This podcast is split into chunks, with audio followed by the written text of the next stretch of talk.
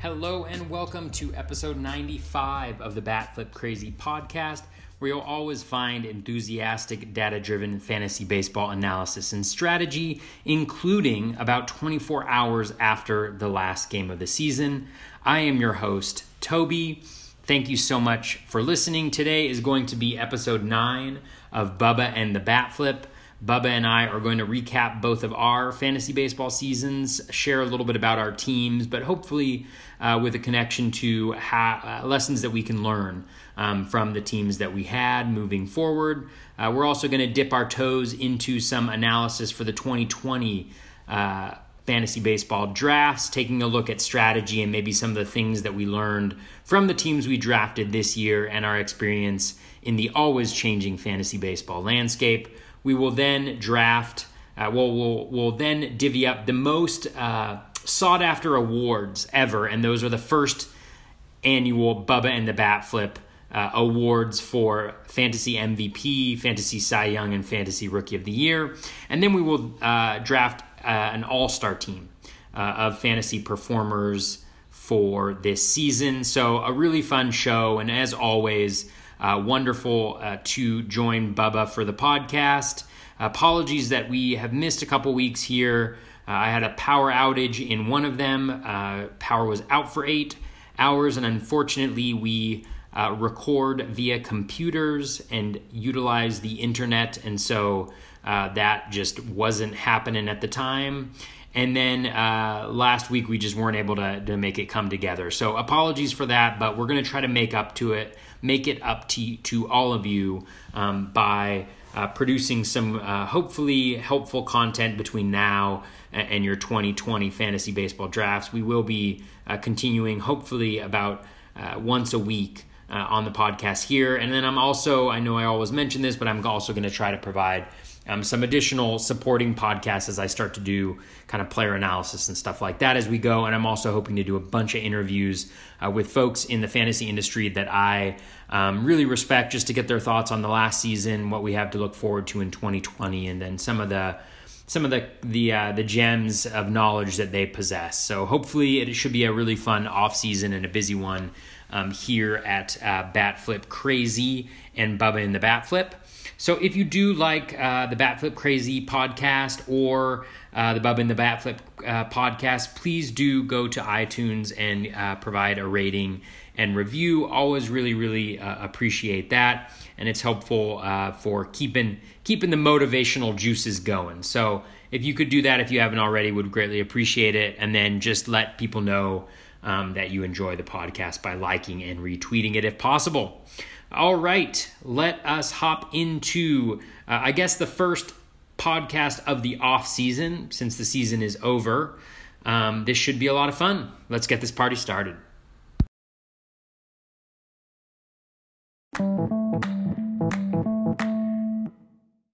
And welcome back, everybody, to Bubba the Bat Flip, episode nine, edition nine, whatever, however you like to call it. I'm on Twitter at BDentric, and the bat flip portion of Bubba the Bat Flip. You can find him on Twitter at Batflip Crazy.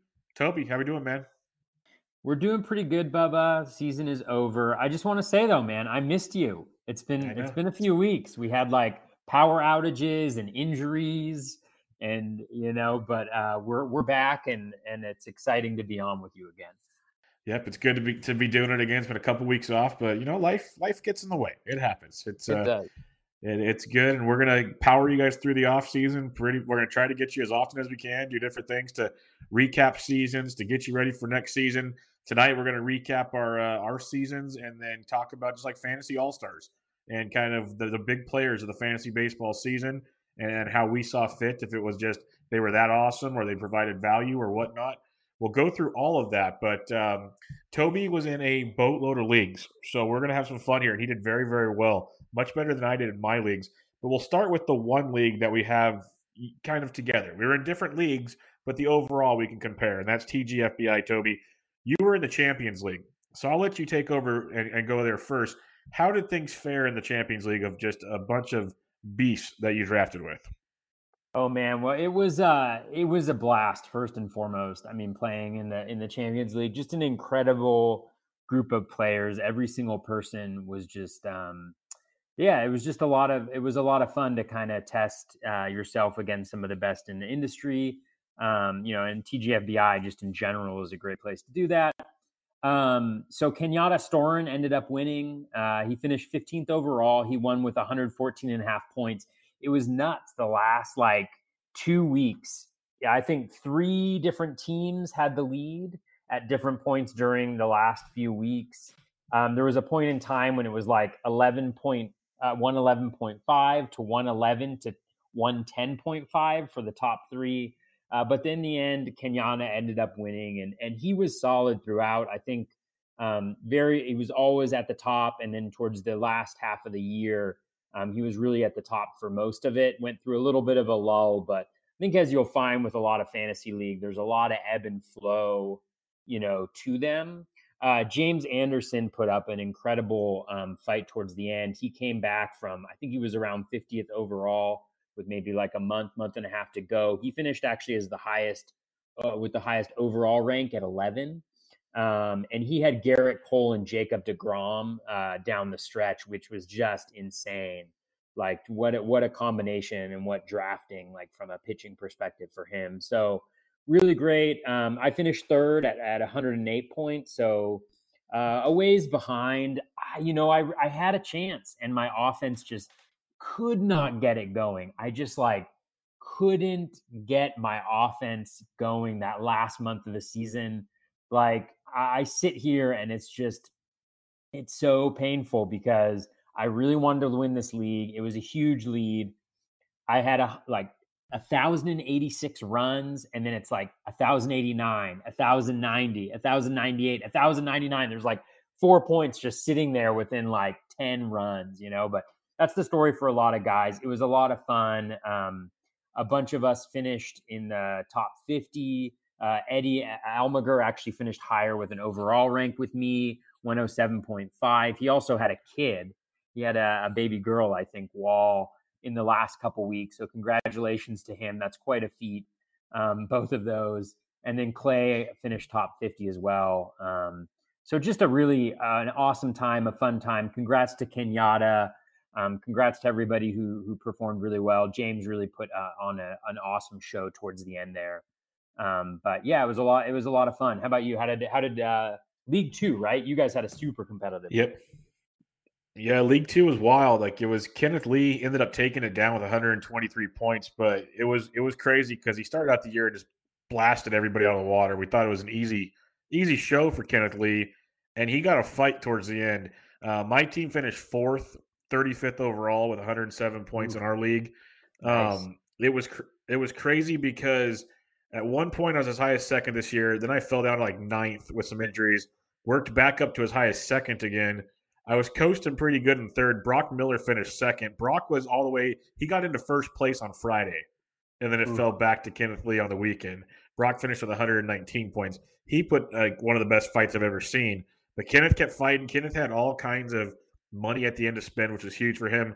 But Greg Smith, Greg Sauce, who you know um, at yeah. Greg Sauce on Twitter from the Barf League, this dude finished third with 110 points. He had a seven point sh- swing on Sunday, and that's what got me out of third place. He just went bananas. Like I was overall 35th, he was overall 36th.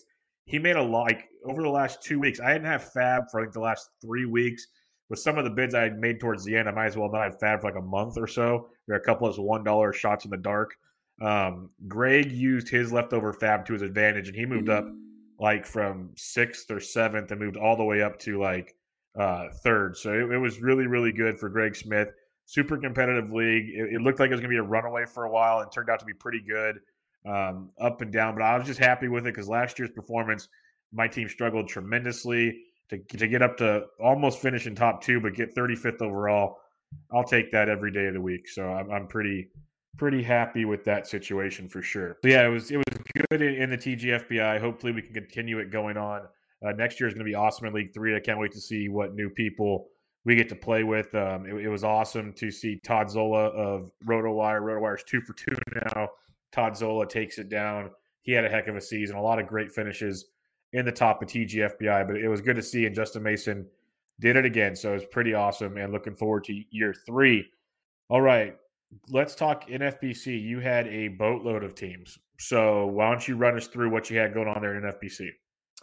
All right. Um, so the uh, my best finish was I won a, my my main event that I was in, um, which was it was brutal down to the line because I was I finished ninth overall. So out of I think 575 or 570 people. So I feel really good about that. Um, you know, it's obviously incredibly tough competition, and so um, for being my first year doing NFBC, you know, it just it feels good to ha- kind of have that have that win and, and to show a little bit about um, you know the fact that I can play that, that I can play.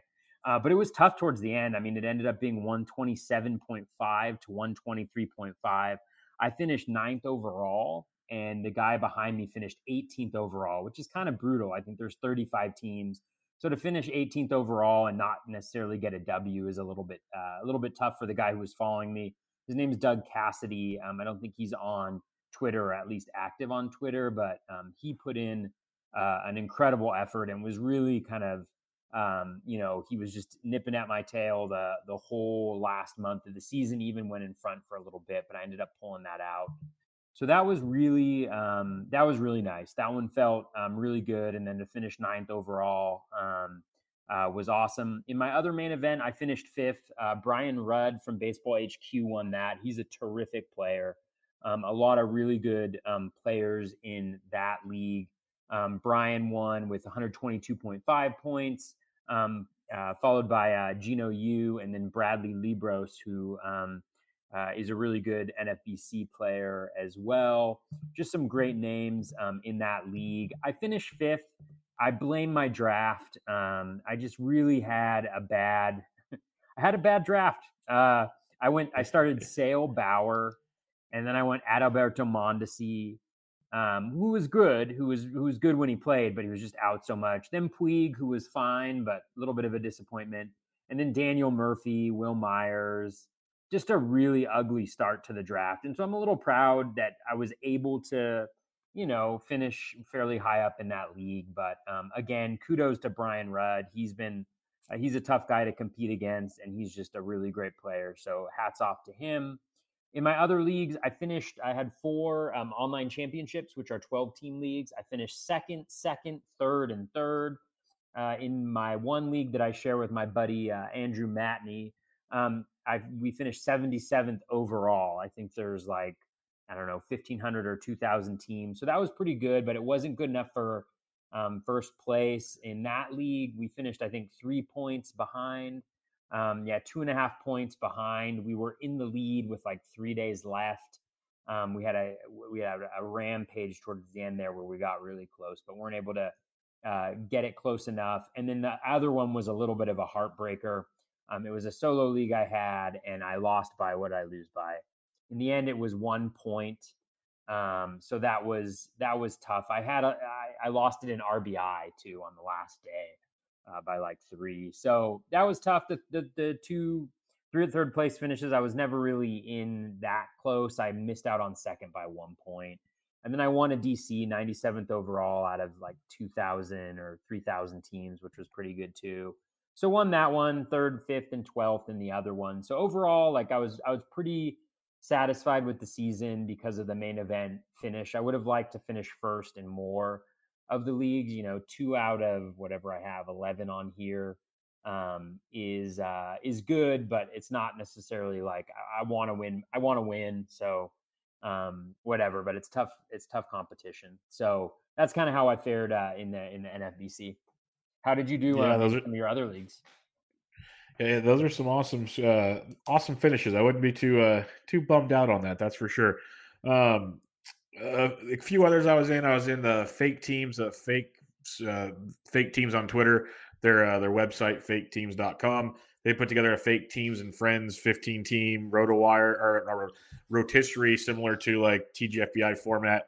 I ended up finishing sixth. Another team where just injuries crushed me. I was second for like two thirds of the season, just outside of first, and then just the injury bug just dismantled me in a hurry. It was uh, it was ugly early and often in that league. So like when when you lose Josh Bell for a while, that got me in TGFBI too. That was bad. But like Giancarlo, Ryan Zimmerman, those guys were on for a while. I know they're not great plays, but being on the the IL for quite some time, and then when Matthew Boyd blows up and those kind of guys really really takes things away in a 15 team league and makes you you drown out pretty quickly. So um, that part is really really rough. So yeah, fake teams finished sixth there.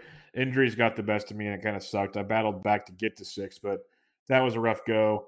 I took over a dead dynasty league with Ditka and Sausage Boys from Razzball. It, I knew it was going to be any good. I traded everything I could and reloaded.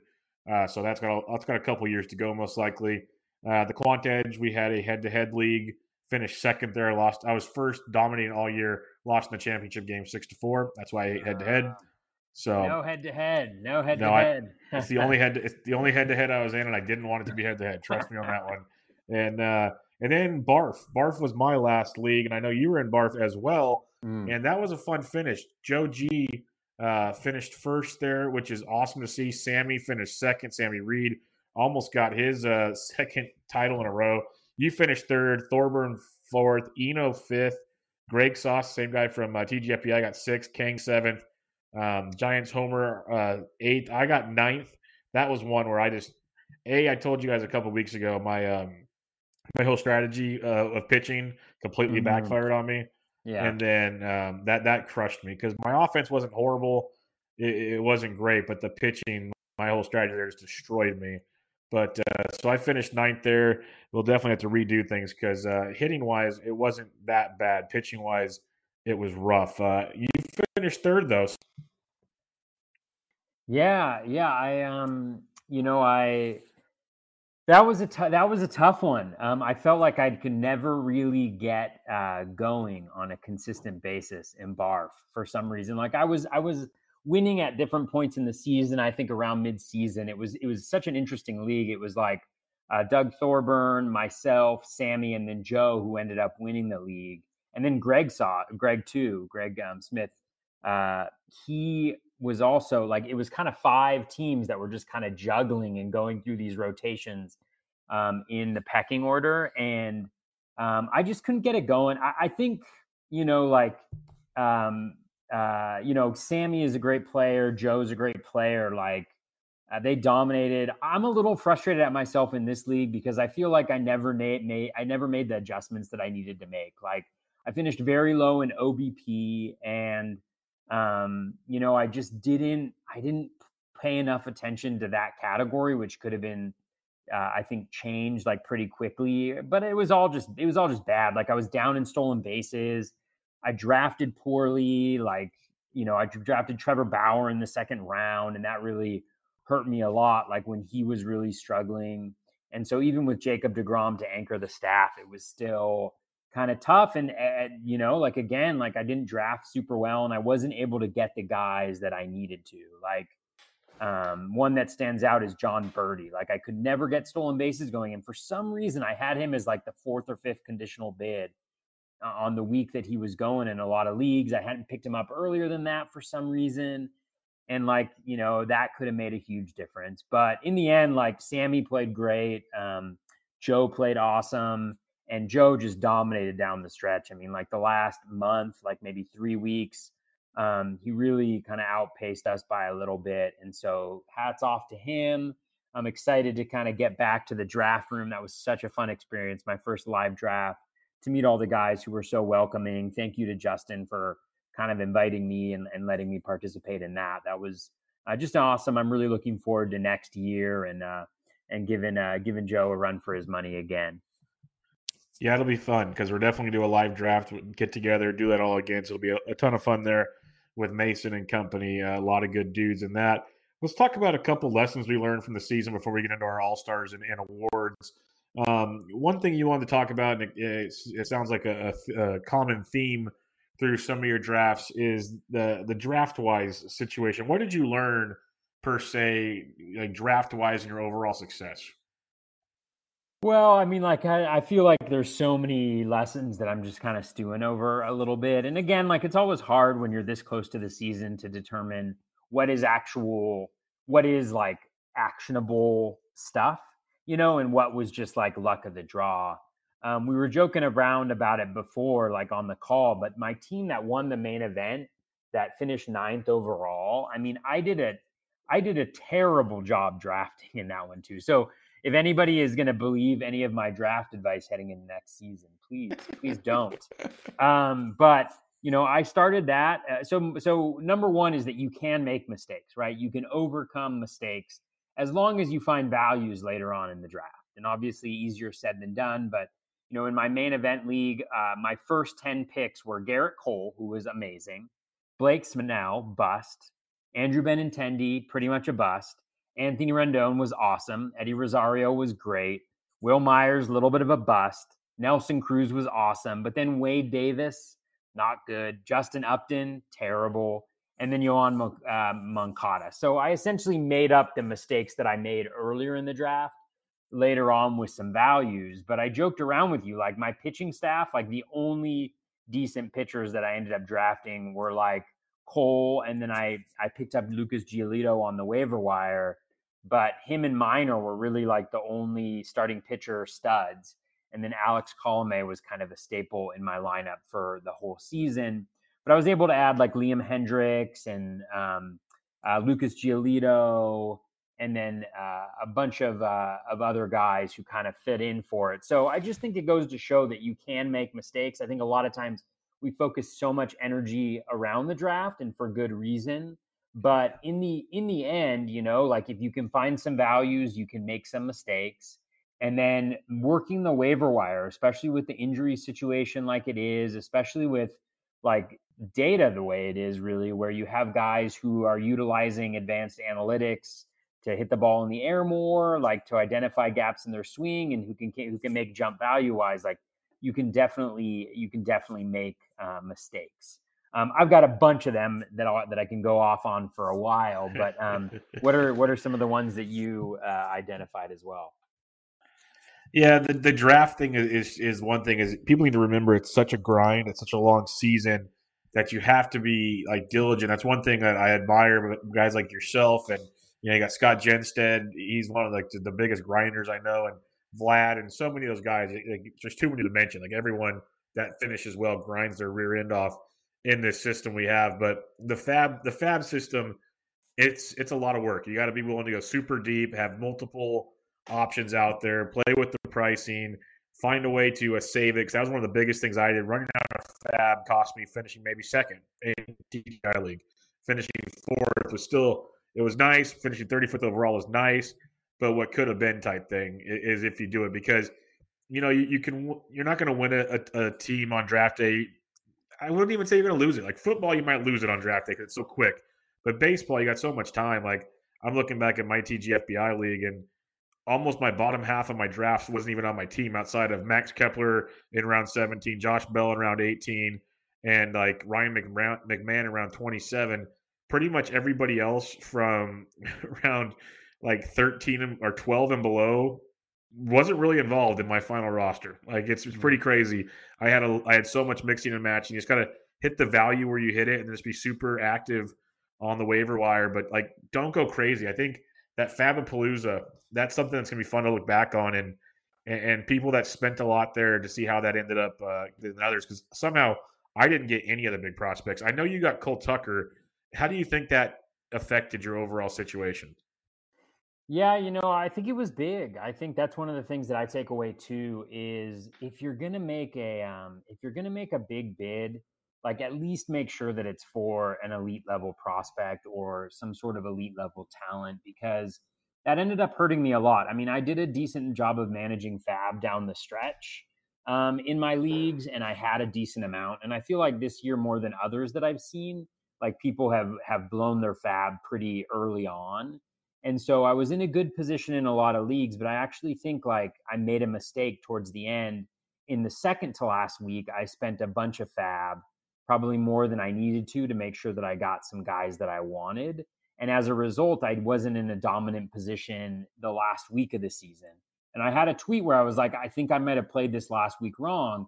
And I got super lucky because the guy behind me did not end up turning, um, you know, his, I think he had like you know like 11 starts on this on the week and i ended up having like six or seven and he wasn't able to turn that into more wins than i had i actually ended up with more wins than him by a couple on the week um, and so you know i could have been in a really bad place if the chips had fallen uh, in a little bit of a different way. And so I think making sure that you have a decent amount of fab towards the end, especially in a position like where you can dominate towards the end, because so many points can be gained and lost in that last week when there's so much uncertainty about who's going to pitch and who's not going to be there that you really need to have a lot of options that you can go to. But then I think that Cole Tucker bid, it was a terrible bid. Like it was literally like a Sunday night. I had flown earlier in the day. I was in Atlanta. I was literally putting in the bids in my in the back of a taxi and I was like it was the first big prospect to come up. I like really wanted him. He had played well in the first two games.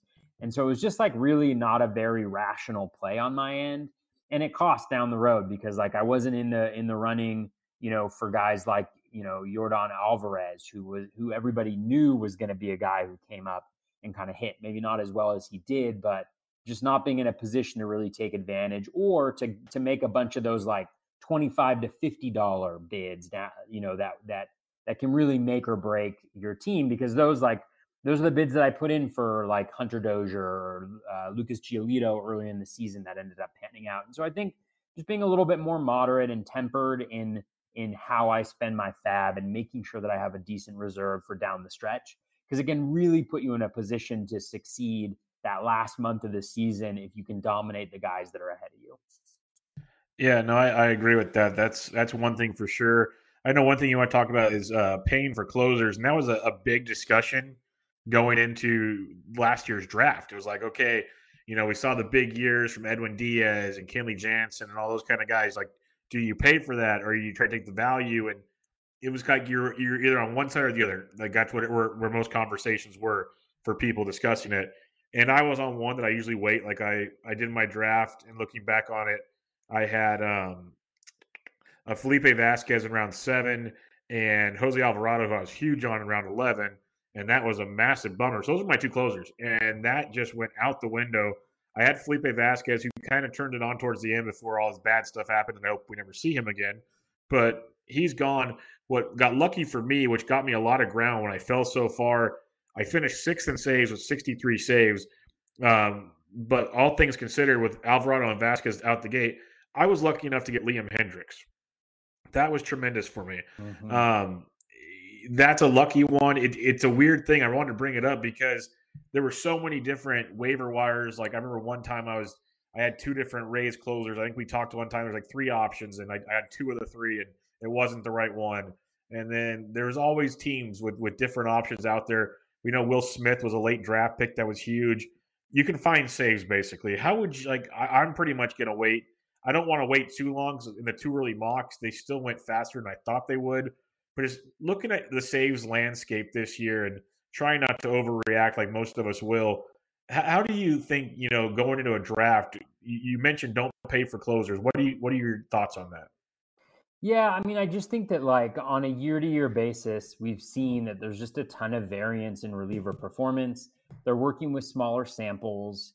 Um, and it's really hard when you draft them high for them to return value. Now, taking a couple steps back backward, like each league is different, right? And when, when I give my analysis, a lot of times it's coming from the 15 team kind of NFBC centric uh, vantage. And so each league is going to be different, like depending, you know, like points leagues are going to be different, uh, so on and so forth. But um, for me, like I never, I never, it's not like a hard and fast rule, but I generally don't draft a closer in the top you know 100 like this year i was targeting guys like essentially whoever was in that second tier of closers that had some um, guarantee that they were pitching you know that they were going to be in the closer role but maybe weren't like the the most sought after player like had some injury history like i ended up with sean doolittle. Um, i also got some guys that were i think lost some value because they were seen as guys who were going to be traded. I think alex colome was there. People weren't necessarily sure if it was going to be him or Kelvin Herrera, but it seemed pretty clear towards the end of the offseason that it was going to be him with the save chances. So there was him. Um, Will Smith was a guy who was discounted because he was going to be traded. And I think one of the things is guys like that who aren't on teams that are very good, who are who may not get the full season. I actually really like picking up guys like that because it gives you some certainty at the beginning of the season where you're not just like chasing saves and chasing saves because we all remember like Hunter Strickland going for uh or I guess that maybe that was last year like or no I, I can't I can't remember like whoever the closer was this year who started going for like 250, you know, like Jacob Barnes when when Knebel went down or whatever it was, like, you know, where there's just these massive bids. You don't want to be in a situation where you feel that way. But I feel mm-hmm. like the the bullpen situation in a lot of cases, the way that there's a lot of uncertainty is actually an opportunity if you really do some deep diving on bullpen usage, skills, and you think about the context of what the incentives are for the team. So, like an example would be this year for like the Angels, you know, um, Hansel Robles and Buttrey were kind of like there once Greg Holland lost the gig. Um, and, you know, I had been watching to see what the usage was like, and it was pretty 50 50. But knowing that Buttrey's like a young guy, and so the incentives financially are for them to go with the guy who's already got like the big league contract in Robles, and the fact that Robles and Buttrey were both pitching pretty well, like Buttrey was going for a lot more. And so I put in low bids on Robles. I think I got him for like eight bucks in a bunch of leagues. And so like that's an example where if it doesn't work out, then you just like toss Robles, you know, to the waiver wire. But if it does work out, it can really work out. And even with Liam Hendriks, like I think I got him for 30 bucks or something like that in my league. People were down on Fab by the time he was going, and people were like, "Oh, well, Treinen will be back in a couple weeks," and so it wasn't necessarily sure. But if you looked at Hendriks's skills over the last like 15 games, I think I tweeted about it when he went on the waiver wire. Like they were insane. Like they were just out of this world good. And so seeing that, like that's a risk that I'm willing to take. And so I think if you can get like that deep in the weeds on some of these bullpen situations, there's some real value to be had. That it's a lot harder to figure that out with like a starting pitcher or you know with it with you know hitters. It's sometimes possible, but like I just feel like closers, so much of the value is in the role as opposed to what the pitcher is actually doing. That that by doing those types of speculations, like it's one opportunity to get value that doesn't exist in different places in the draft or on the waiver wire. And so I'm fine having a little bit of that uncertainty and then just speculate on a bunch of closers end of the season. Like, you know, like Shane Greene, I didn't want to touch him, right? He was terrible, but he had the role. And a lot of times we say draft skill over roles but he was going like around 230 and ADP. And it was like, ah, oh, well, like take a shot on a guy who might get you like a handful of saves and and hope that the rest of your pitching staff can can do well. But what we saw is like over a short period of time, like even Shane Greene can be a good pitcher.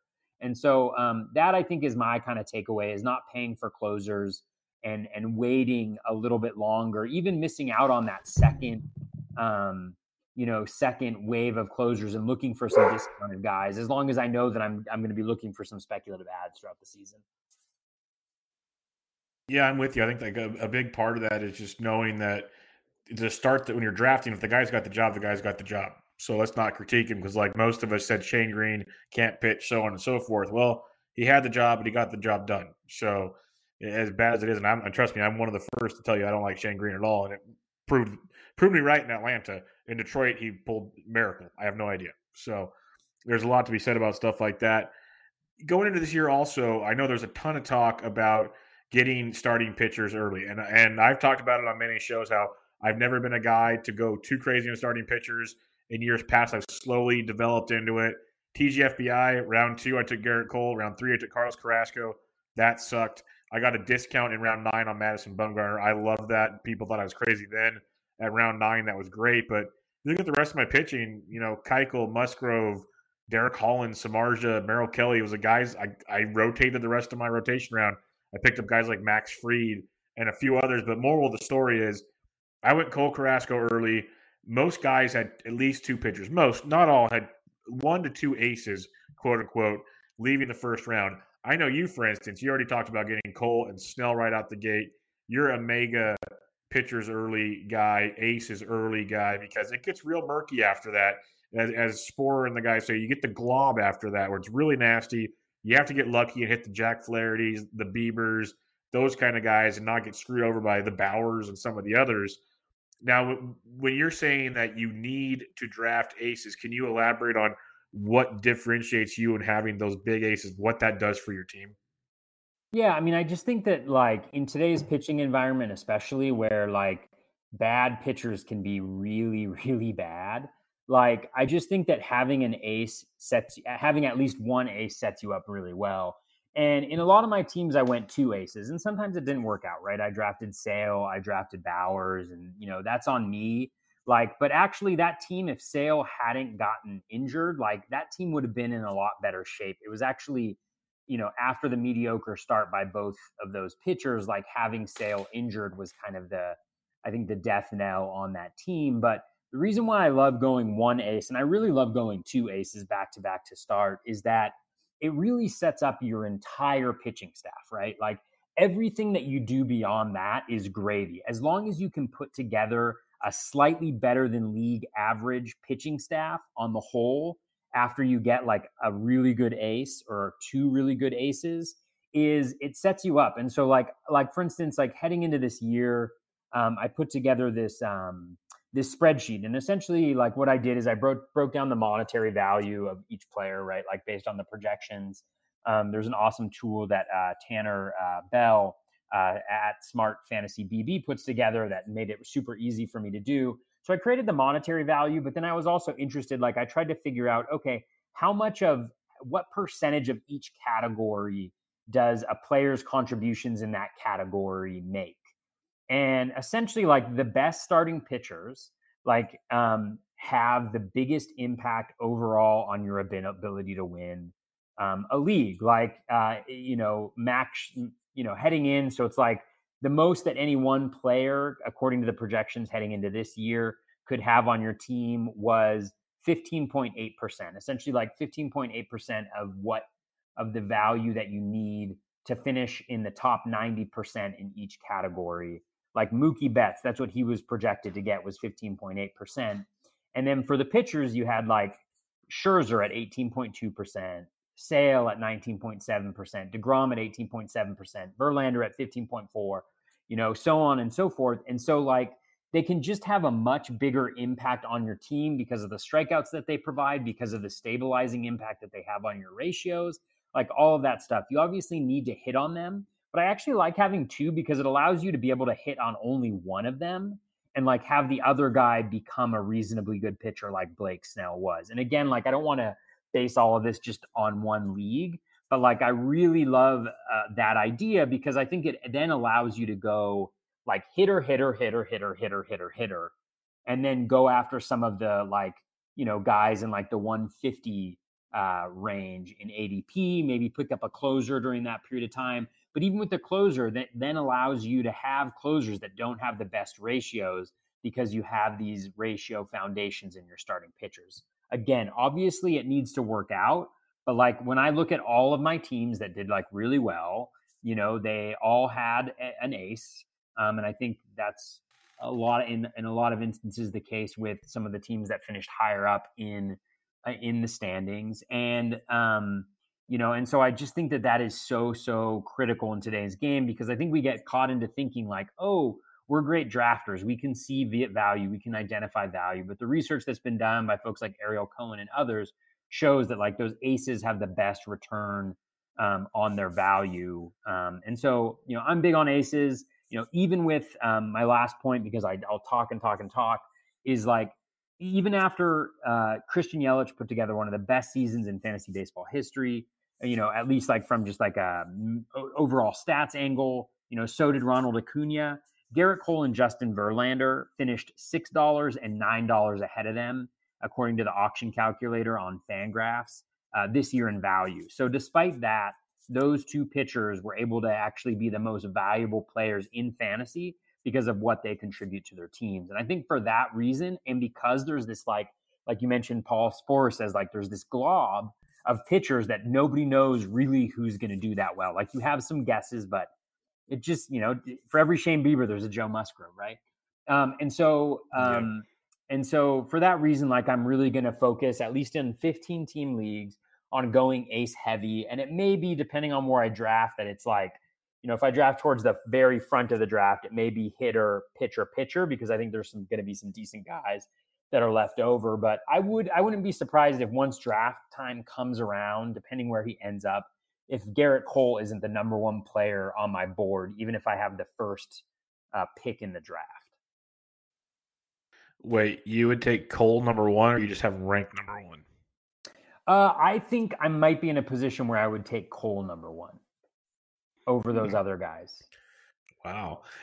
Well, this could be a discussion we can have later in the year because I think I have a million questions on that now, but we'll we can discuss that this offseason because I think landing place will be a big part of uh, that Absolutely. for you. I hope but, he ends up with your Giants, like I tweeted out. No, that's not happening. I, it really isn't. I, I, if it happens, I would be thoroughly shocked because it seems completely different than what uh, they want to do with this rebuilding process. He's going to Anaheim. That's what makes the most sense. So um, we'll see. We'll see. That's an interesting one to uh, to discuss. But Cole number one, like I, I, I think, think, he ends up. I think he ends up back in Houston. Well, that would be even better. Someone told me I was a fool for thinking that, and I was like, that makes the most sense to me. You know, Degrom's got a couple years left. Greggy's got like a year. This gives you an ace for a while. It makes too much sense not to bring him back. But um, I just feel like they they're in such a good position with some of their hitting prospects where they can keep costs low by true. investing most of their money in there. And it's not like they're a, really a small market franchise, you know. And I completely I, I agree. Just, I just wonder if he takes a little bit less money to to go to Houston because like man, I just see that team playing and they just seem to enjoy playing so much. They're going to continue winning a bunch. And I think in Anaheim like it's a little bit more of a question about like yes, adding Gerrit Cole vaults them into playoff contention, but like do, do you really think even with Cole that they win the division over the over the Astros? I mean, yeah. like it's still still uh, still a major question mark to me. So I think it'll be super interesting where he lands. I just really don't want Cole to end up with the Yankees. That's like no, that'd be miserable. Yeah, Yankees, Boston, any of those would be miserable. Yeah, yeah, that'd be horrible. Yeah. I, would love him to stay in Houston. The window is there for them to make quite the little dynasty there, like you said, with all the young hitting they have. You keep the pitching together like that, that could be freakishly good. Really good stuff there. So I'd be a big fan of that. Uh, another topic you were discussing is don't pay for mid range power. And I'm really curious about this because I get the idea of you want big power bats, but in the bouncy ball era, it seemed like there really wasn't, it, it was hard to define mid range power uh, if you really wanted to because there were so many 20 plus, so many 30 plus home run guys this year. Like in, in TGFBI, finished first in homers at 364 in our league. Um, you know, Josh Bell, Matt Olson, those guys helped a ton with that. Uh, but what's your what's your thoughts on this? I'm really curious to see what you're you mean by not paying for mid range power. Like, what kind of guys are you talking about? Yeah, I mean, what what I'm really talking about is guys who their who their major tool or like their calling card, at least after this season, is is like 20 to 30 home run power. Like, there's just so many guys that are producing that that if you get a profile of a guy who, especially somebody who hasn't really hit for a ton of power before, you know, so they may be hurt a little bit by the by the ball. Like, um, uh, let's see, let me just like identify um, some guys. Well, like a good example would be, well, he's got a little bit of speed. Well, like Rhys Hoskins, right? Rhys Hoskins is a guy. He's not going to give you speed, right? He's not going to give you batting average like what he's giving you is counting stats and the home runs like essentially these three category contributors um okay like, I see what you're saying now. Yeah guys like that i mean like even guys like uh daniel so like the the power version of a rabbit. Yeah in in some respects but not like not like an elite power guy right? Like there's there's pete, yeah. pete alonso there's like pete alonso power right? And then there's all these guys that are like between 20 and 30 home runs, you know? Yeah, so like, yeah, yeah, you know, your Luke Voits of the world, your um uh, I'm just going through uh the list of home run leaders.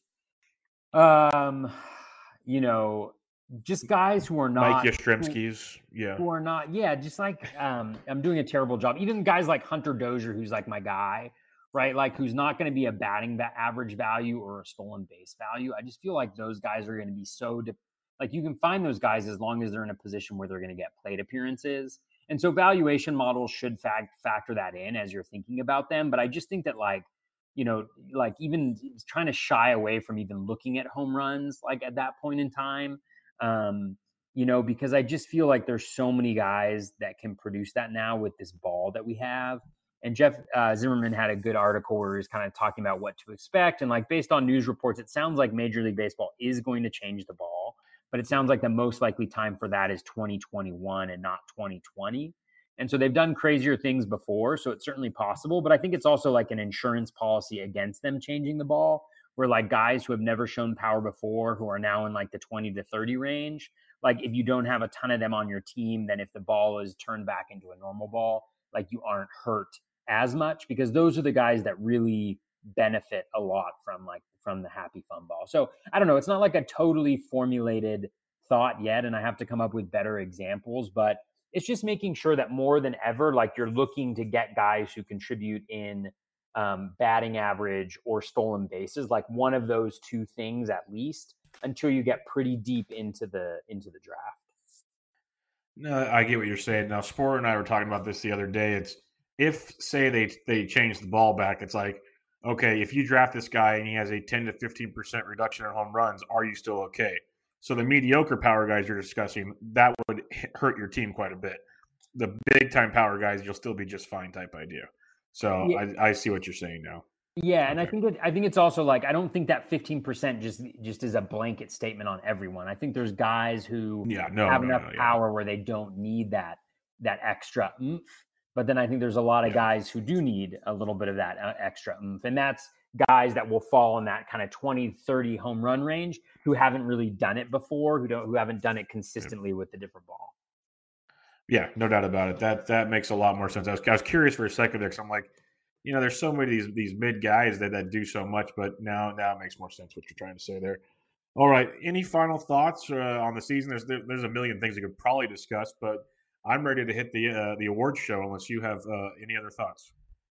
No, I, we will have plenty of time to share draft thoughts moving forward, and I'll have better articulated kind of versions of these arguments that I'm making right here that aren't just like me responding with you know 24 hours since the season ended. yeah, no, it's all good. This is all just fun reflection, plenty of time this off season.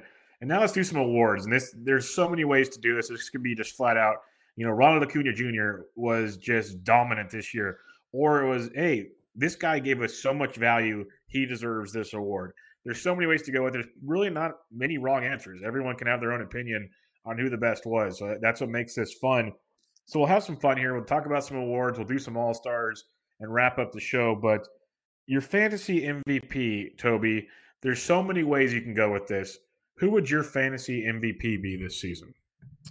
Yeah, this is a tough one. I considered a lot of players here, and what I'm really looking at in fantasy MVP is value. Like who returned the most value um, over the course of the of the season for guys who were drafted late, because that's really what wins you championships, right? So some of the guys I thought about, DJ LeMahieu, he was ADP of 312. Um, from a um, evaluation standpoint, what did he finish at? He finished as like a 20, a close to $30 player, I think. Um, and so he was a consideration. Ketel Marte uh, was a consideration at, um, you know, ADP of 227 with the season that he put together.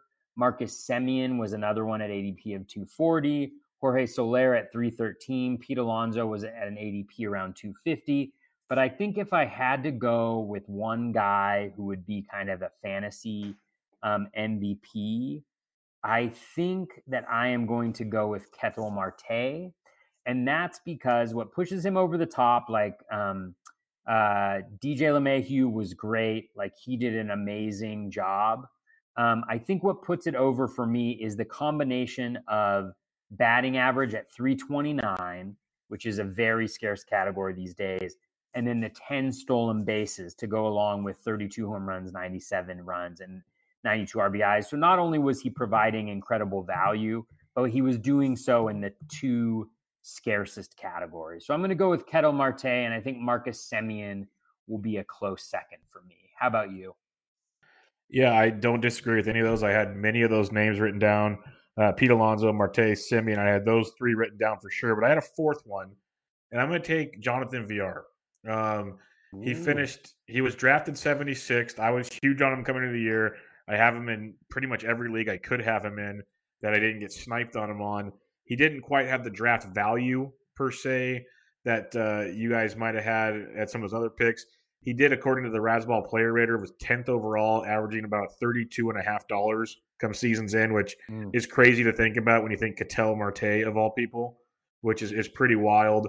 And then when you just look at his overall stats, um, he, he, he really really brought it uh, this season when it comes to steals and um, the big thing was the power. Now that could be the bouncy ball, like we discussed. But with with Johnny VR playing in Baltimore, where he's going to be able to run like crazy, and we'll see we'll see where he's at. Uh, he's, he goes back with him next year, probably gets traded. But you know, he finished with a 274 batting average, which was outstanding. 24 home runs, 40 stolen bases. Getting that kind of production in you know 76 picks, so you carry the one. That's like um, late round five, early round six getting 40 stolen bases and 24 home runs with an average that doesn't kill you. He scored 111 runs, even drove in 73. I'm going to go with Johnny VR as my fantasy MVP. Nice. All right, who is who is your fantasy Cy Young Award winner? Well, how about that? I'll let you go first this time, Bubba. That way, okay. I, if I if, if we, if we have the same one, I don't I don't steal your. Oh, it no, it never it never matters if we have the same one. That means great minds think alike. Yeah. But um, the one I'm going with, and this is more to kind of say I screwed up and I'm a man of my. Uh, maybe we'll talk about it more next week. But Shane Bieber, I'm going mm. with him as mm. the Cy Young. Like Gerrit Cole to me is the real life Cy Young Award winner. If, if people pick Verlander, I get it, totally justifiable. But when it comes to, to Shane Bieber, a guy that was drafted much later than people like the, the hype train was there end of draft season he wasn't like super crazy, but like in from March from March first to, to April first in NFBC, he went pick one twenty six. So he got some helium. But you know, if you drafted in February, you got him at a discount. He finished the year worth almost twenty four bucks according to Razzball Player Rater. And what Bieber did is he shut me up basically. He threw 214 innings. He, he made 34 starts, 15 wins, struck out almost 11 batters per nine, a 3.28 ERA with a 3.23 xFIP wasn't wasn't much of a fluke, and he was just pure dominant. I really didn't think he had the strikeout stuff to make it. Looking at some of his minor numbers, I didn't think it was there, but the swing and miss was there. He started locating more. We've heard Nick Pollack talk about it much better than I can. Paul Sporer, two two pitching gurus, can describe what Bieber did differently way better than I can. And it's all about location and just using the stuff you have to your ability, not just using it to you know like Nick Pollack talks about it a lot with with Syndergaard. What bothers him the most is dominant stuff, and he almost starts pitching to contact when he doesn't need to pitch to contact. There's two different times. There's a time to pitch to contact and a time not to. Syndergaard doesn't do it right. Bieber executes it perfectly, and that's just the difference between the two. And Syndergaard's does play a million times better than Bieber's. Bieber just knows how to use his. Like he's like a modern day Greg Maddux to me. Just this season, it could change a lot. But what I saw him do this year with the stuff he has which is very hittable when he's off, was very, very impressive to me. Like he still gave up 1.3 home runs per nine. So when he was in the zone, he got hit. That didn't change. His BABIP was much lower this year. That could be changed next year. But for me, I'll go with Shane Bieber. I had some other options there. I know some of them the same you had. I had Giolito. The other option was Lance Lynn. I almost gave it to Lance mm. Lynn for what he did, for where you drafted him. But I'm giving it to Bieber. Who do you have? Yeah, it was it was a tough one. I thought about Hyun-Jin Ryu um, at 175. I thought about Sonny Gray um, at 268. Uh, both had just incredible, incredible seasons. Um, but I have to go with my boy, and that is Lucas Giolito. ADP of 575. Um, finished up uh, this year. Um, uh, just I mean, he pitched like after March, after after April, like he was just um, absolutely um, dominant. Um, and you know, he nobody paid really anything for him, right? Like he just kind of came out of the blue, and the skill growth that he had um, was just unbelievable. Like he finished with a $19 season, um, despite missing you know the last few weeks of the season and those struggles earlier on in the year, but that changeup is dominant. The slider's great. Uh, the fastball is, was one of the more dominant fastballs in baseball this year. I think it gained two ticks. So I think everything about him is real. And I think if you had him on your team, you essentially had an additional ace uh, that you got off the waiver wire. And I was fortunate to have him in in all three of my my biggest leagues. And so I'm going to go with the homer pick of, of Lucas Giolito. There's plenty of um, very um, uh, very uh, deserving candidates, but that's going to be my fantasy Cy Young for the year. Yeah, there's no arguing that one at all. He was once he made that um, complete game shutout in Houston and took Twitter by storm and the world by storm. He was just a different man. Like he had confidence out there. He kind of had a little swagger to him on the mound. Like he was, he was filthy. It was awesome to see. So I can't fault you there at all. Let's go rookie of the year. It was a fun year. Fun year for rookie of the year. You can't really go wrong here because most of them weren't taken too early to be called, you know, non-values. But there's a ton of good options here. Who is your rookie of the year? Um, my rookie of the year, um, I think Pete Alonso is kind of the obvious choice, and you know he probably deserves it. But going with my my Ketel Marte theme, I think I was looking for the guy who contributed the most in some of the um, scarce categories, and so I actually am going to go with Fernando Tatis. And mm-hmm. the caveat that I'll put in there is just considering what he gave you uh, while he was healthy. Um, so he gave you uh, 317 batting average, 22 home runs, and 16 stolen bases. And then when you factor in, you know, that he was out for a good chunk of the season, but that you get to add in replacement value for his replacement. I mean, you're looking at even with like a terrible replacement guy, you're looking at a 30 20 season. And for me, uh, along with the high batting average, that's more valuable um, to a fantasy roster than uh, what Pete Alonso. So Mets fans will probably hate me. Um, and I know that Mets fans are really smart. So there's a lot of them that listen to this podcast. Um, but I'm going to go with Fernando Tatis Jr. as uh, as my fantasy rookie of the year. I think that's a great play. It's going to be fun to see where he goes in next year's draft. Um, I think Eloy Jimenez was very uh, viable, especially with the September he had. I think a sneaky one could have been Oscar Mercado. He was kind of the, mm. the lost man in Fabapalooza, finished with 15 homers and 15 stolen bases. Getting that off the waiver wire, we talked about earlier strategy wise, playing the wire and everything. You sneak a guy like Oscar Mercado that late in the year, that's that's tremendous. That, that's outstanding. So imagine what a full season of Mercado could do. But I'm going to take the easy way out. I, it's Pete Alonso for me. What he did I didn't see coming. I wasn't a believer like everybody else was. Um, 53 home runs. That's ridiculous. Yeah. I don't care juice ball or not. Like that is that's game changing.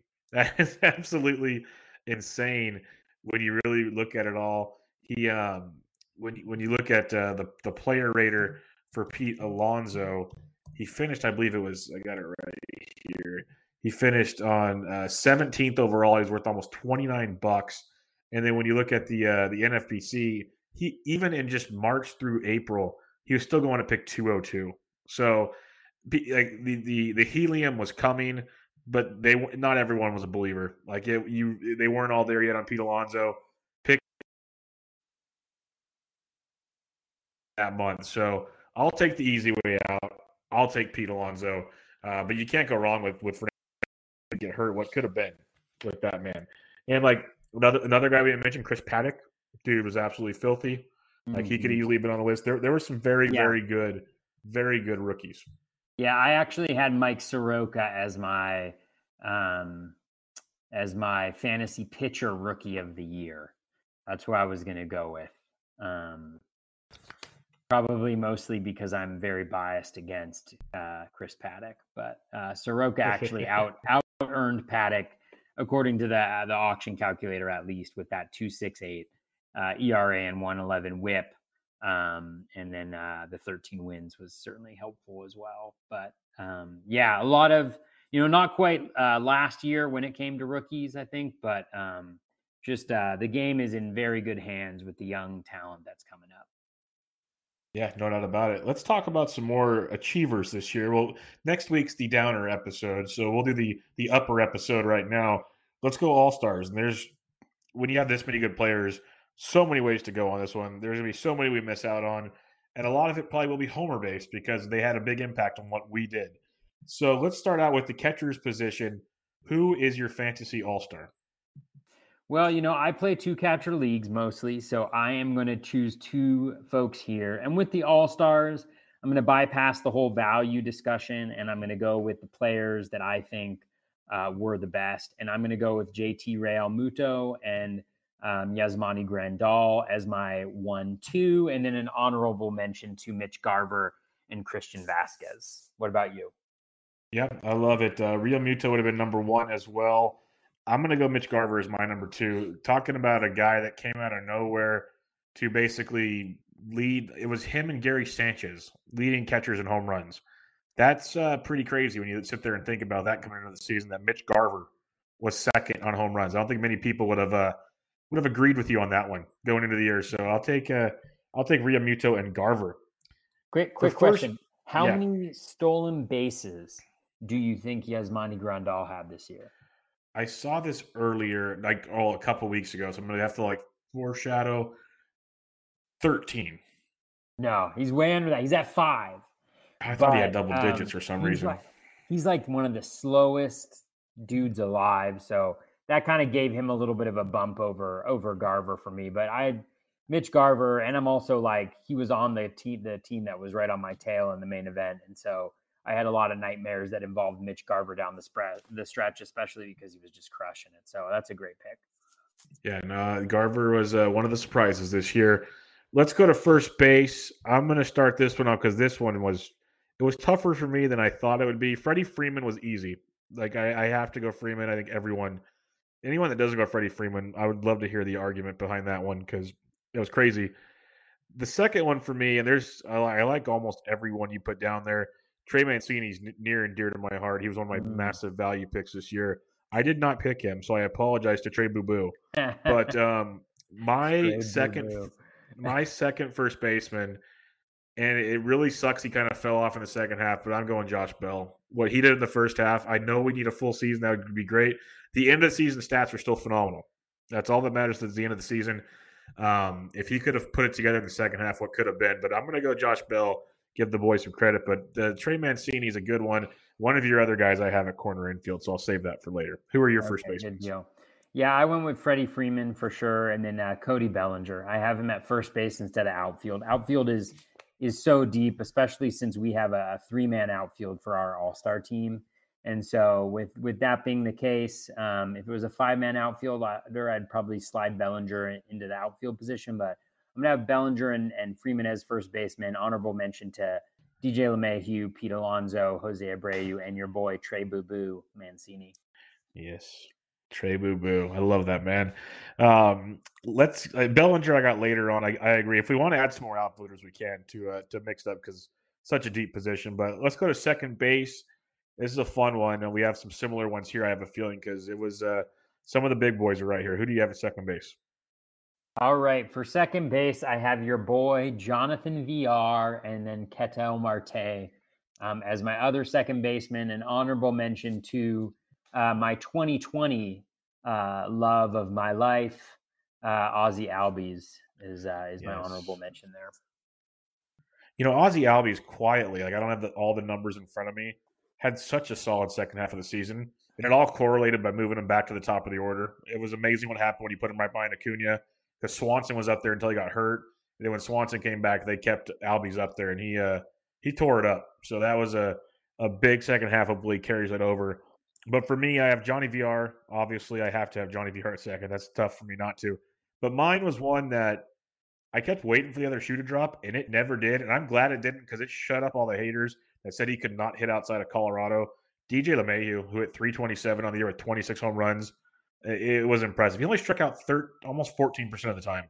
The dude was really, really good. Like amazing player. I can't wait to see what happens with him this next year. So I'll go DJ LeMahieu at second base as well. Who is your shortstop? Um, shortstop's so deep this year. Um, but uh, I, I got to go with uh, Trevor Story and uh, Alex Bregman. Uh, every inch, every ounce of my body wanted to go with uh, Xander Bogaerts as one of the two, but I think those two are clearly just um, dominant uh, players. Um, but my honorable mentions go to Xander Bogaerts, Jonathan Villar, Marcus Semien, and then uh, Tim Anderson, who I think, um, you know, a lot of people next year are going to be expecting some heavy regression, which I think they should. But I think that that and his just terrible plate discipline may have them not paying the the right price for a guy who, when healthy, is going to give you a decent batting average, even with heavy regression, um, in an improving lineup and go 2020. And I think there's a lot of value in that. So I just wanted to give him a little bit of a shout out at the shortstop position too. He's also a, great, a dominant bat flipper. He's a great bat flipper. He should be, yeah, he should definitely be on team bat flip. There's no, there's no hiding that one. Um, Probably one of the best, best bat, bat flips out there. And I was so happy when I saw he won the batting title this season. Uh, two years ago in TGFBI, I took him with my last pick, and people thought I was crazy, and it still worked out well. I liked him this year, but with the depth at shortstop, it just didn't work out. I was on the In This League podcast early in the season with Bogman and the Welsh, and one of the guys we talked about because Anderson got off to a hot start yet again, and they were asking me how I felt on him, and I've always been a big Anderson fan, so I was like, oh yeah, you know, maybe the bat average comes down, but the power's legit. I still, I'm, I still think he's like a 280 hitter. And they're like, oh, you're yeah. crazy. I'm like, no, he's not that bad. Like people forget another guy, not not gonna say the same as Giolito, but it's the same concept that these guys were top prospects at one time. Some guys develop at different times. Like we got to take that into consideration. Is he to win a batting title next year? Probably not. Not many people do that back to back seasons. But like you said, if the price is right, because you know you got Amed Rosario, you got Jorge Polanco, you got a ton of good shortstops. Like the like you said, the position is deeper than ever. It's crazy how many shortstops are out there. So you're going to get Tim Anderson at a discount, and it's going to be fun to uh, see what that discount is. Definitely, yeah. And he had some My major short... Gain, he had some major gains, like almost uh, yeah. over three percent increase in contact. He's cut his K rate. Um, so even his projection now is like for a 276 batting average, which in today's game is well above it's outstanding league average. Yeah. So um, okay, all right. Your um, your shortstop. My shortstop, I love the Bregman call. Uh, no problem there. I took him in Barf with one of my early picks. We talked about him on that February day, how much we both liked him and his, his upside, and he his second half was killer. You know, the little man finished with 41 homers and hit 296. Not too shabby, not too shabby at all. But my main guy, and this might just be a bias to me. I've always loved him, and it finally came through. We've talked about him a few times on this pod already, but Marcus Semien is my all-star shortstop. 33 homers, 283 average, 10 stolen bases, 123 runs scored, and drove in 92. Um, it doesn't even have to do with the value you got him drafting, which you talked about earlier. But I'll take Marcus Semien as my shortstop. I know it's a little different, but it's so deep. I can make arguments for a lot of these guys. And, one thing on Semien is um, the plate discipline, the metrics. Like his walk rate and K rate are almost even Yep. And then I think in the second half, he was probably close to having a higher walk walk rate. He was uh, 12.7 to 14.2. Just incredible grain gains. I love that pick. Yeah, and the way he was mashing, especially lefties, my gosh, it was it was awesome. hopefully, uh, the wild card game should be fun with them and the Rays. Third base, who do you have? Uh, so this was this I'm just, was I'm just gonna little... say I'm just gonna I'm just gonna say we have the same picks. Okay. Uh, so let's get out of the way. Uh, Rafael Devers and Anthony Rendon um, are going to be my two um, two All Star picks at third base. Honorable mention to Alex Bregman, but he's in the team at shortstop, so not as honorable. Um, you know, Devers, he's not a guy I think that I'll own a lot of places next year. I just am not sure whether that speed that he showed earlier in the season is is sustainable.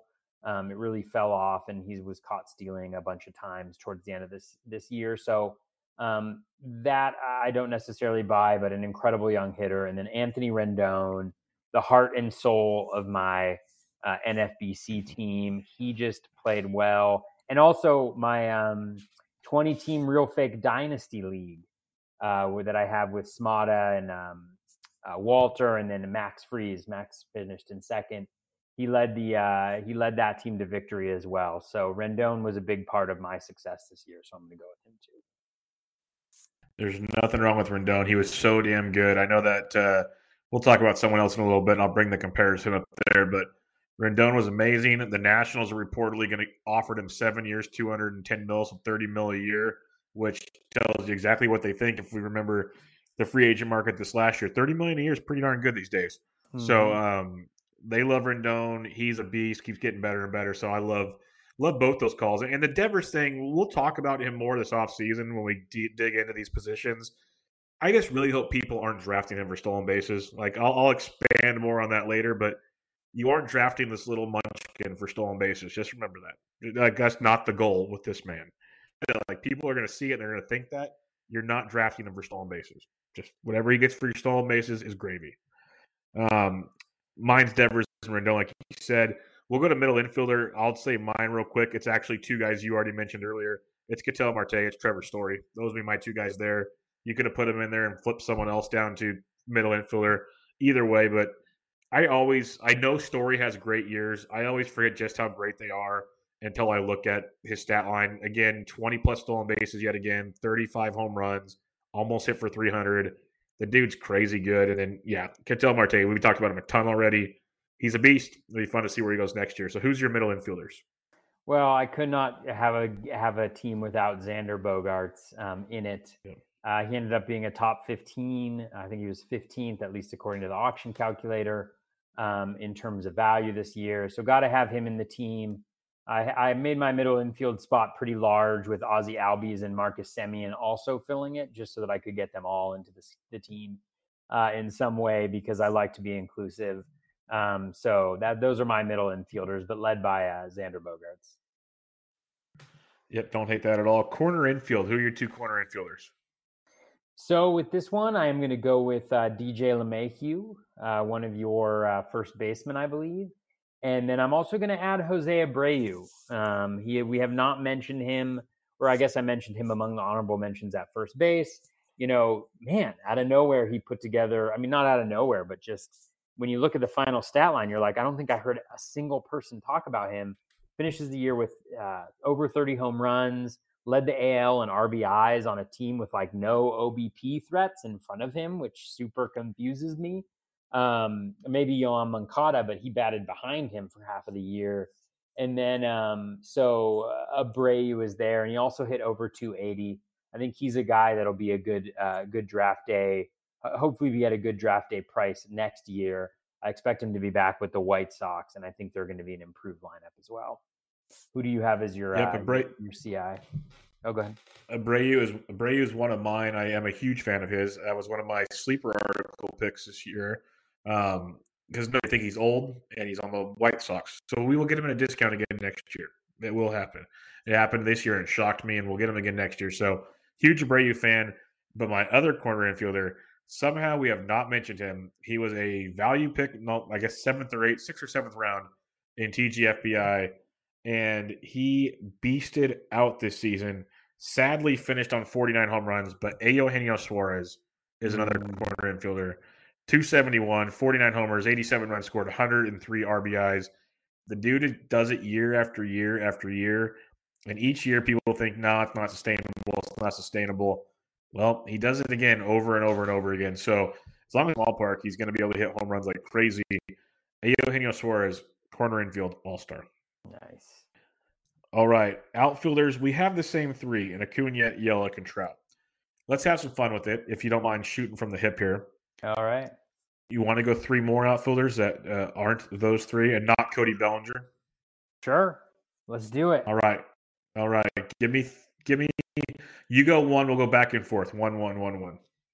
Okay. Uh my next one would be uh the childish Bambino himself, the love, love of it. Sammy Reed's life. Juan Soto has to be um uh, the next outfielder off the board or yeah, in our um, All Star team, I guess. In all our 13. yes. If you took childish uh, Bambino, I will take the free agent that's going to not be playing in Boston this next year and Mookie Betts. So mm. um, give me Mookie. I don't know if you saw it, but uh, uh, Jared Carrabis, who covers the Red Sox, he tweeted out a picture from a month ago for the season ticket plans for 2020, and Betts was one of the three players on it. And then the ones the Red Sox sent out like two days ago, Betts is not on the picture anymore. They photoshopped him out and put Eduardo Rodriguez in the same picture. So I think that says pretty much everything the Red Sox plan on doing this offseason. One thing is they're not paying for Mookie Betts, but he is an all star for me. Who's what an, for you? What an absolute travesty. Yes. He should be a Red Sox for life. I mean, I like the Red Sox, you know, um, they're kind of my family's team, but um, you know, if they let him go, a young player in his prime, one of the, you know, from just an all around standpoint, three best hitters in the game. Um, God, I don't know how you, I can, I don't know how you can do that, but oh well. All right, who's your next one? Well, this is, I feel like it thins out a little bit with, um, with uh, our buddy, um, with our buddy Cody Bellinger off the board. I've already mentioned Ketel Marte as my second baseman. So there's so many different ways to go. Let me just look at one thing. Um, this, you know, I think I'm going to have him up here. I'm going to have him as my my All Star outfielder, partially because he deserves it because he had a phenomenal season and partially because I'm just so damn happy that his manager and his pitching coach are likely, or his manager is definitely out, and the pitching coach is probably likely to follow. No ill will towards them whatsoever. I just think that they were living in the past. And so I'm going to go with Starling Marte. Uh, 295 batting average, 23 home runs, 25 stolen bases, 97 runs, 82 RBI for a not very good Pirates team. I'm going to go with them. I, I, well, I won't say who I briefly thought about as well, but I just think that going back to batting average and stolen bases being the scarcest category, I think they, he just had a, a really uh, quite remarkable season. And so I'm going to go with Starling Marte. I love Starling Marte, always a uh, value. So we'll see where that goes next year. Mine's going to be one that, you know, 265 ish average doesn't do much else but hit home runs, but he set a Kansas City Royal record this year. Yes. I'm going to go Jorge Soler. Jorge Soler, uh, he's a 24th player on the Razzball Player Rater, $26 value. He went like pick 265 overall. I'm going to give Jorge Soler an All Star nod this year. Nice. That was the other guy I was thinking about. So I feel good that he got on our team as well. I feel very invested in these players um, and their success after this. Um, just a quick little bit on Jorge Soler's second half. Uh, in the second half, he had a 14.8% walk rate and a 23% K rate. He dropped his K rate from the first half down nearly six points and almost doubled his walk rate, which is insane. Darn good. good. And when you look at the skills, I mean, the skills, the plate discipline improved dramatically, the contact rate uh, improved dramatically. Um, man, uh, Theo Epstein is really good at trading uh, really good talent away. yes, he is. My goodness. Man, they give him all the credit for building the Red Sox teams and getting the Cubs a title, but man, Gleyber Torres, Eloy Jimenez, Jorge Soler, the list goes on and on. Right. It's bad. It's bad. Who's your final outfield all star?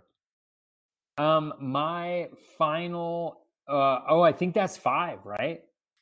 Because we had our three, and then we, okay. we tacked on we tacked on the other two. All right, we'll we'll we'll leave it there then. I'm not prepared my to go any deeper than five. Okay, that's fine. I I'll have an honorable mention. Austin Meadows. Want to give oh, Austin. Meadows. That's a great call. Yeah. Great call. Uh, yeah. All right. Who's your u- Yes, definitely. Who's your utility? Oh man, my util. Um, if I, I'm gonna have to go with. Um, man, this is this is tough. Who did I have in my util uh, before? I had Soto and Betts as my utils heading into this conversation. We mixed it up a little bit, so I think what I'm going to do is put Marcus Semien at util. And that way I don't have a glut of middle infielders with Bogaerts, Albies, and Semien. I just have two. And then Semien is my util. I'm going to go with that. But I think Jorge Soler would have been a really nice pick there too. All right, I'm going to go with the I'm going to go with the 39 year old wonder in Nelson Cruz, the util of utils. Oh man, um, I can't. Whoa, Nelly hit 311 with 41 home runs. Oh man, Nelson Cruz, my all star. What a pick, Bubba! You just won. You just won the All Star competition with that pick. I didn't even have Nelly on my radar. Oh man, I'm terrible. Forty-one I, I bombs, a thirty-nine-year-old. Oh geez. Um, yes, great, great. Util only. Yeah, I just want to go back to something I just said about Jorge Soler's contact rate and his um uh, his O swing, um, I lied. Um, over the second half, he did have a lower and higher, but they weren't that out of his three year range. And so I take back everything I said about him. Oh, I, no, I agree. He's still a, a very good player, though. So oh, we're so, good.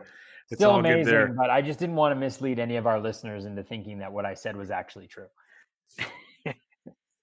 oh, it's all good. It's all good. Let's talk starting pitcher real quick. Verlander, Cole, Flaherty, and Bieber, we all agree on. So that's four of the six. Wow. We agree on those four. There. You have two others. I have two others. Give me your first other one that we have. Because, like I said, Cole, Verlander, Flaherty, Bieber, we're both on the same page there, all stars. Who's your next one? DeGrom. DeGrom's not on your list, huh? No, I was very picky. Like Degrom Jacob obviously deserves Cy Young it. But Degrom. Wow. I know. I know. I, diff, I had to, Take I away everything that I said about your Nelly pick, Baba.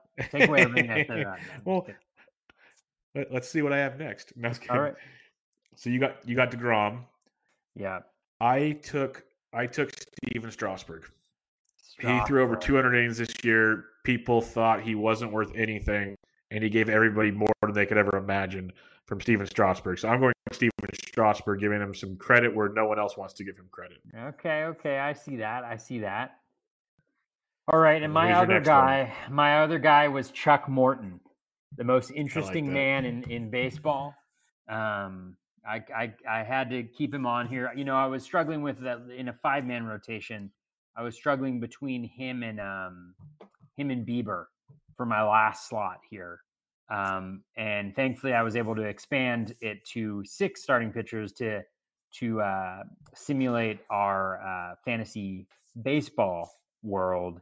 And so uh, Charlie Morton gets on there. Just an incredible season. The whip, uh, the Ks, uh, the skills were strong, um, and just anchored, really anchored that Rays rotation when they really needed somebody um, to pick it up. So I went with Morton. Who is your your number six?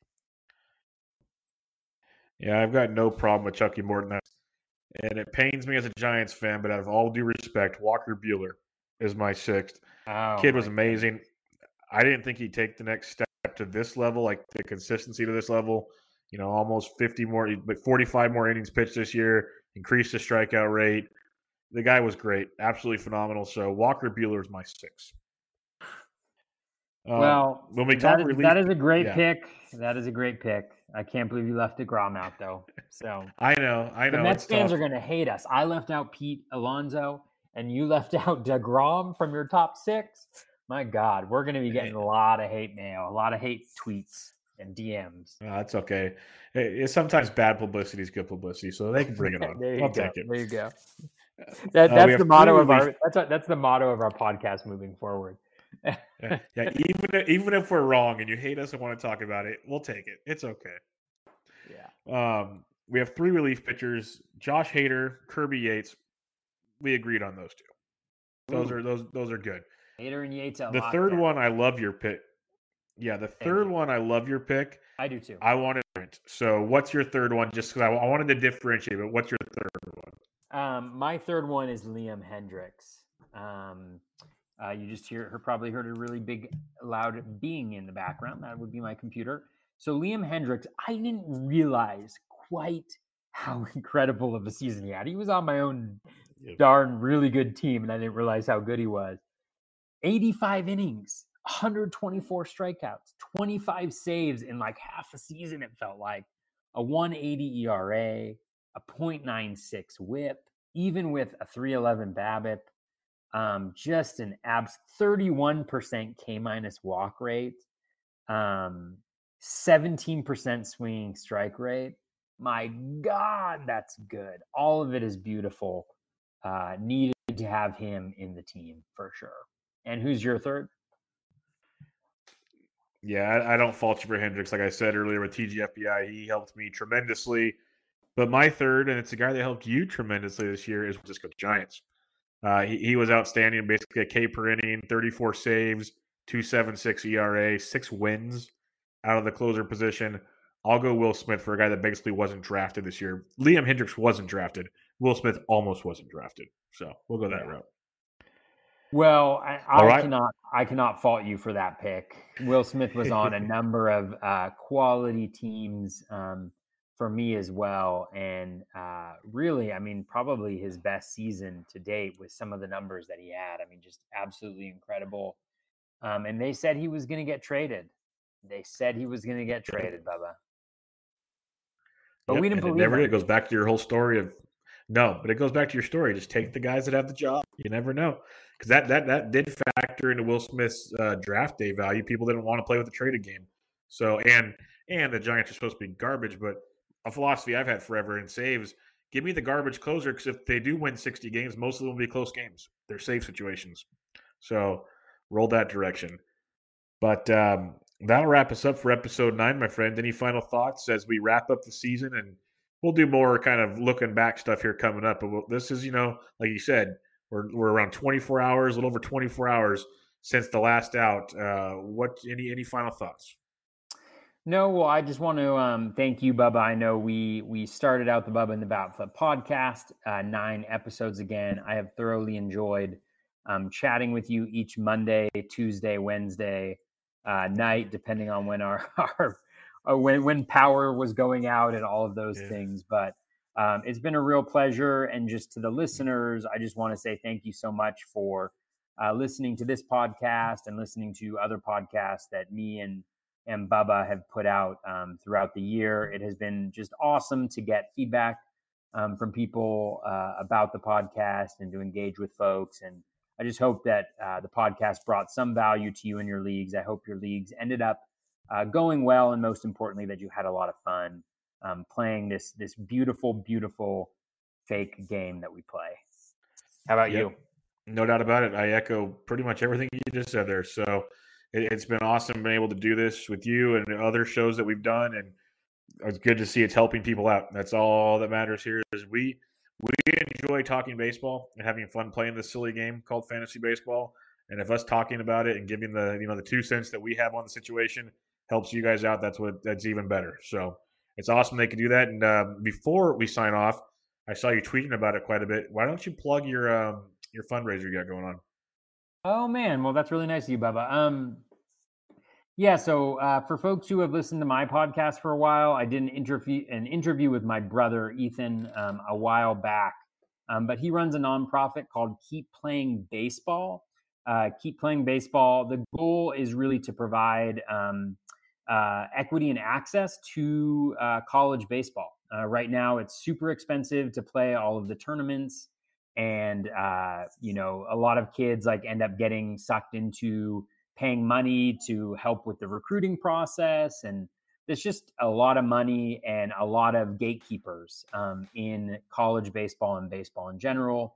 And so his website is dedicated to providing access and information. He's a former uh, D1 assistant coach and recruiting uh, coordinator from um, uh, USC, University of South Carolina, upstate. Um, so he's got a lot of background in that, has always played baseball, and now he's giving back through his organization called Keep Playing Baseball. They have their annual dinner this Saturday, October 5th. Um, and so I, through Batflip Crazy, have uh, am sponsoring the dinner at 500 bucks. And so I was just asking if if anything that we've provided um, here on the podcast um, or in any of the free content that uh, I've provided, at least. Um, uh, if any of that has benefited you and you've cashed out in some form, if you want to consider donating to Keep Playing Baseball, you can just go to my um, uh, Twitter feed. There's information there. You'll see me retweet it. Uh, but just any type of donation would be great. And I'm trying to get the sponsorship level up to 750 bucks. So if we can raise 250 additional dollars, that would be really, really awesome all of it will go uh, right back to them providing more and more content. There's also amazing sports memorabilia on a silent auction that you can check out. Manny um, Machado signed baseball, Buster Posey signed baseball, Bryce Harper signed baseball, uh, Rickie Fowler, if you're into golf, uh, signed cleats. Um, so all of that stuff is available. Just look at my Twitter feed. And thanks for the opportunity to plug that. Um, Bubba, if you don't, uh, if that's not your your thing, keep playing baseball. Then just donate some money to some sort of nonprofit that supports work that you support in the community because I think it's nice to uh, to give back to the broader community in addition to uh, just our fantasy baseball community here. Yep, it's a great cause. Everybody go check it out. It's on his Twitter feed at Batflip Crazy. Lots of good stuff there. So uh, most of you that listen to Toby have probably done pretty well. So uh, give a little back. It's always a very, very good thing. But until next time, Toby's on Twitter at Batflip Crazy. I am on Twitter at BDintric. If you give both of our podcasts some ratings and reviews, we'd much, much appreciate it. But again, until next time, this was Bubba and the Batflip, episode nine. Catch you guys later. That is going to wrap us up for the Bubba and the Batflip podcast number nine and the Batflip Crazy podcast in general. Thank you so much uh, for listening both to this podcast and throughout the season. Um, it's just awesome to be able to produce this podcast and have folks listen and have folks engage. Um, and have folks uh, sometimes show appreciation. And so, really do hope that uh, the podcast is helpful to all of you. Thank you so much for listening. It would not exist or be a thing if you didn't um, and help us. And so, thank you so much for that. Really, really appreciate it. You can reach me as always at Batflip Crazy on Twitter. Take care. Have a great off season and be kind to one another.